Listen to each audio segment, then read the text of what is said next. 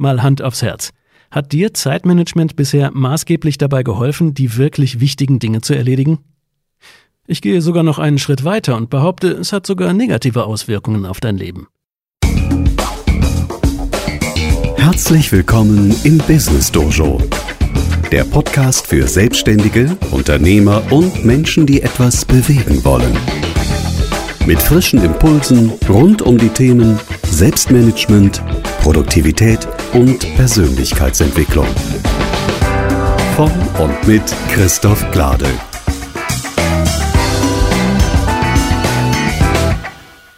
Hallo und herzlich willkommen zur Folge 40 des Business Dojo Podcasts. Ich bin Christoph Glade.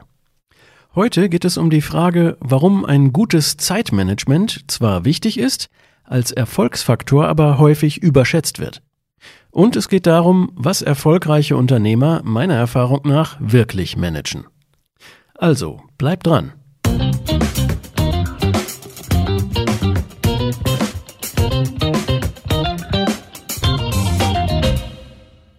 Wenn du dich, so wie die meisten Unternehmer und Selbstständigen, schon einmal etwas intensiver mit dem Thema Zeitmanagement beschäftigt hast, dann wird dir vermutlich nicht entgangen sein, welches Kernproblem ein besseres Zeitmanagement beheben soll.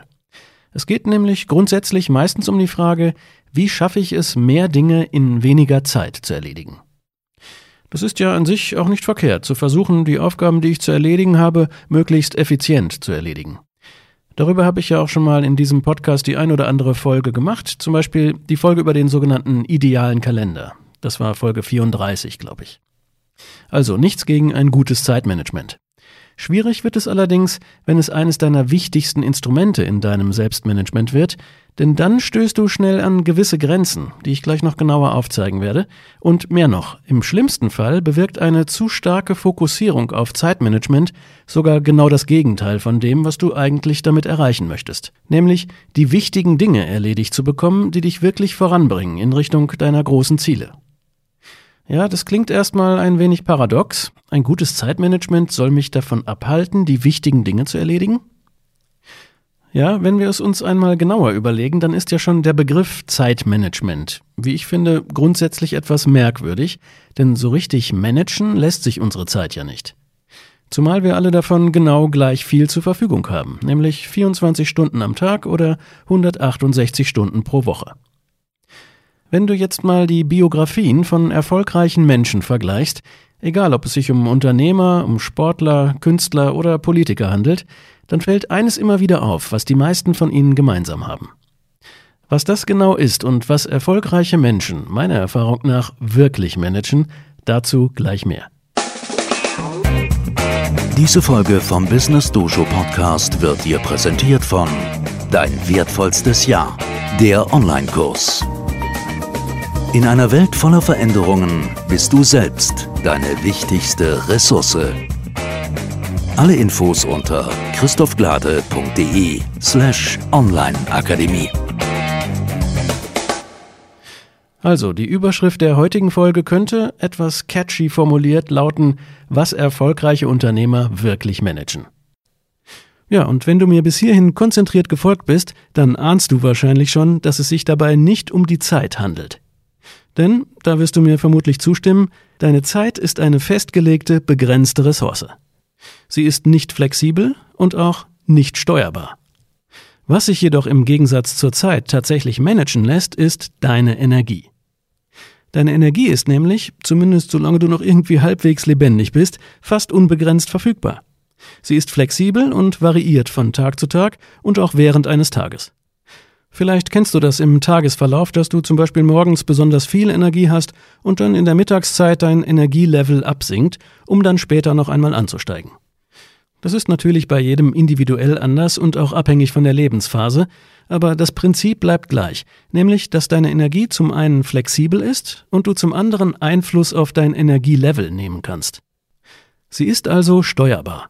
Aus diesen Überlegungen folgt, die Idee des Zeitmanagements ist grundsätzlich mangelorientiert. Die des Energiemanagements ist dagegen fülleorientiert.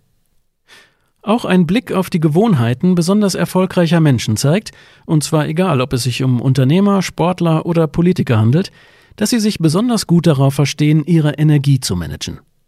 Häufig nutzen sie dafür bestimmte Routinen, die sie fest in ihrem Tagesablauf verankern. In den entsprechenden Biografien gibt es in dem Punkt immer wieder deutliche Parallelen. So ist zum Beispiel der frühere amerikanische Präsident Barack Obama dafür bekannt, dass er sehr früh morgens aufsteht, zuerst ein hartes Workout absolviert, dann mit der Familie frühstückt und danach die wichtigsten Zeitungen studiert.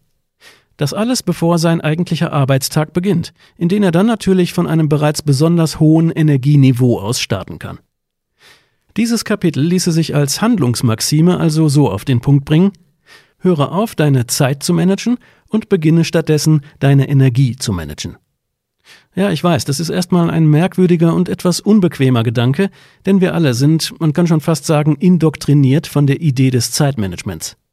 Sie wurde uns ja auch einfach jahrzehntelang vorgebetet. Aber mal Hand aufs Herz. Hat dir Zeitmanagement bisher maßgeblich dabei geholfen, die wirklich wichtigen Dinge zu erledigen?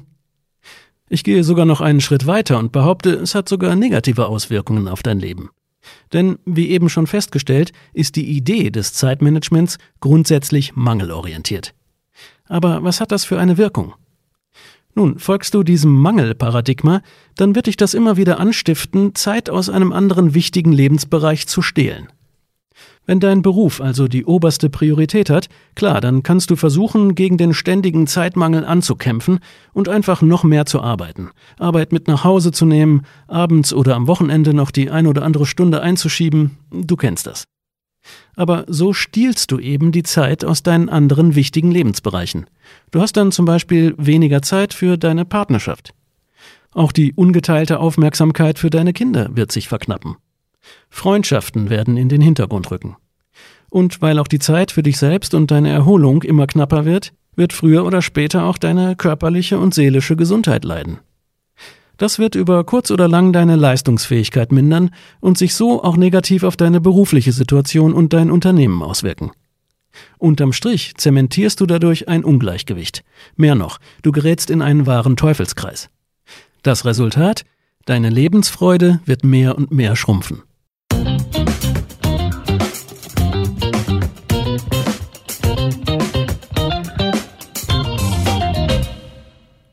Anders verhält es sich, wenn du dich auf deine Energie konzentrierst.